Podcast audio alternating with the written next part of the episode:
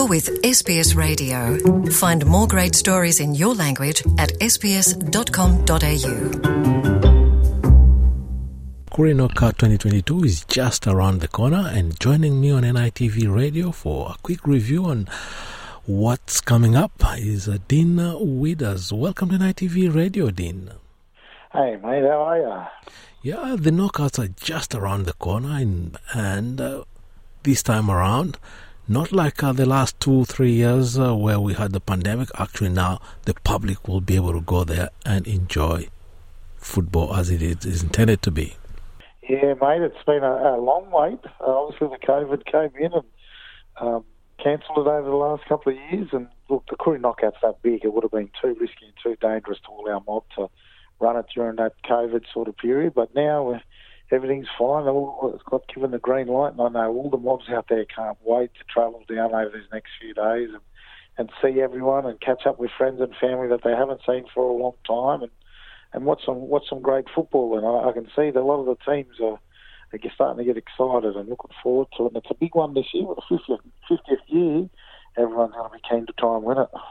I can't believe it's already fifty years, half a century, showcasing the best of Indigenous football. Yeah, well, mate, it's been the breeding ground for a lot of champion players and all the clubs from all over. It's sort of like a, a bit of tribal tribalism with it. You want to represent the mob that you come from and the people that you grew up with and all your family and friends from your community. So it's very important to our mob. And this, this year, a lot of the teams have been, you know, really striving to make sure that the, with the fiftieth year of it, that they go all out to win it. So um, I know there's a lot of preparation, a lot of time invested in these teams. So you're going to see some really good footy for anyone that's planning on going down and watching. Yeah, and uh, which teams do you reckon will be uh, the highlights of this event? All of them are great, but uh, which ones do you think are outstanding?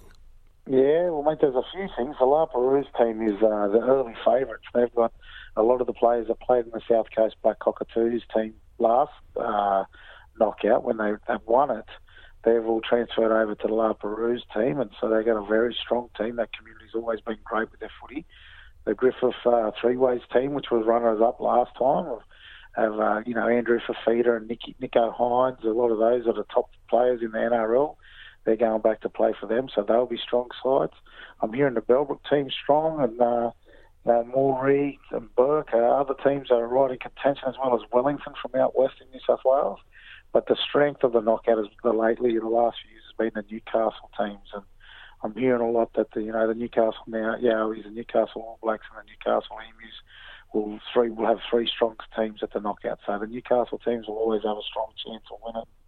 And this year the Koori Knockout is taking place in Bomaderry, which is uh, New South Wales uh, South Coast. Uh, it means a lot for country towns to host uh, the Koori Knockout. It's uh, one of the biggest events they've ever hosted.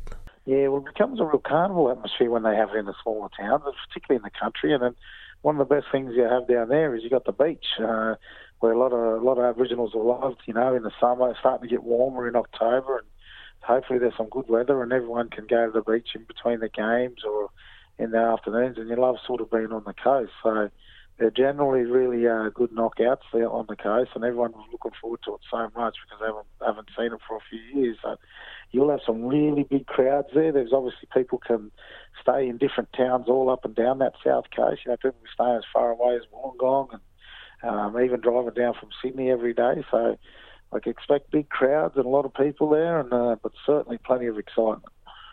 There's some great teams in the knockout, uh, all of them powerful and strong. Which one do you think uh, stands out the most? My prediction is I think I think it will go to one of the Newcastle teams or Walgett. Um, I think Walgett will be one of the standout teams, and I know Georgie Rose has been working hard to get there, so I'd say Walgett or, or one of the teams from Newcastle, probably most likely uh, Newcastle-Yowies. Yeah, I'd say Walgett. They've been through some tough times lately, so I guess taking the crown would be quite a fit, quite rewarding, and uh, quite an achievement.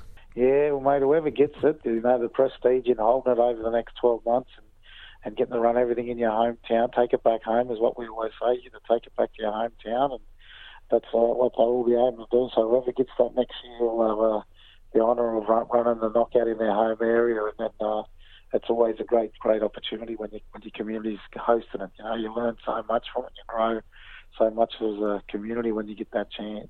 I believe those looking for the next big name uh, in uh, Australian football will be at the Knockout, uh, looking uh, for the next big name uh, in football.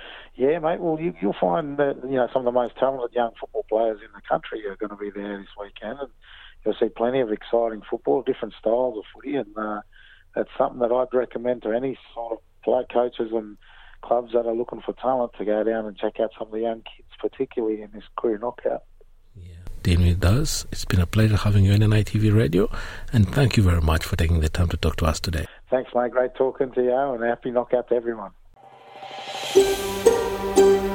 Want to hear more stories like this? Listen on Apple Podcasts, Google Podcasts, Spotify, or wherever you get your podcasts from.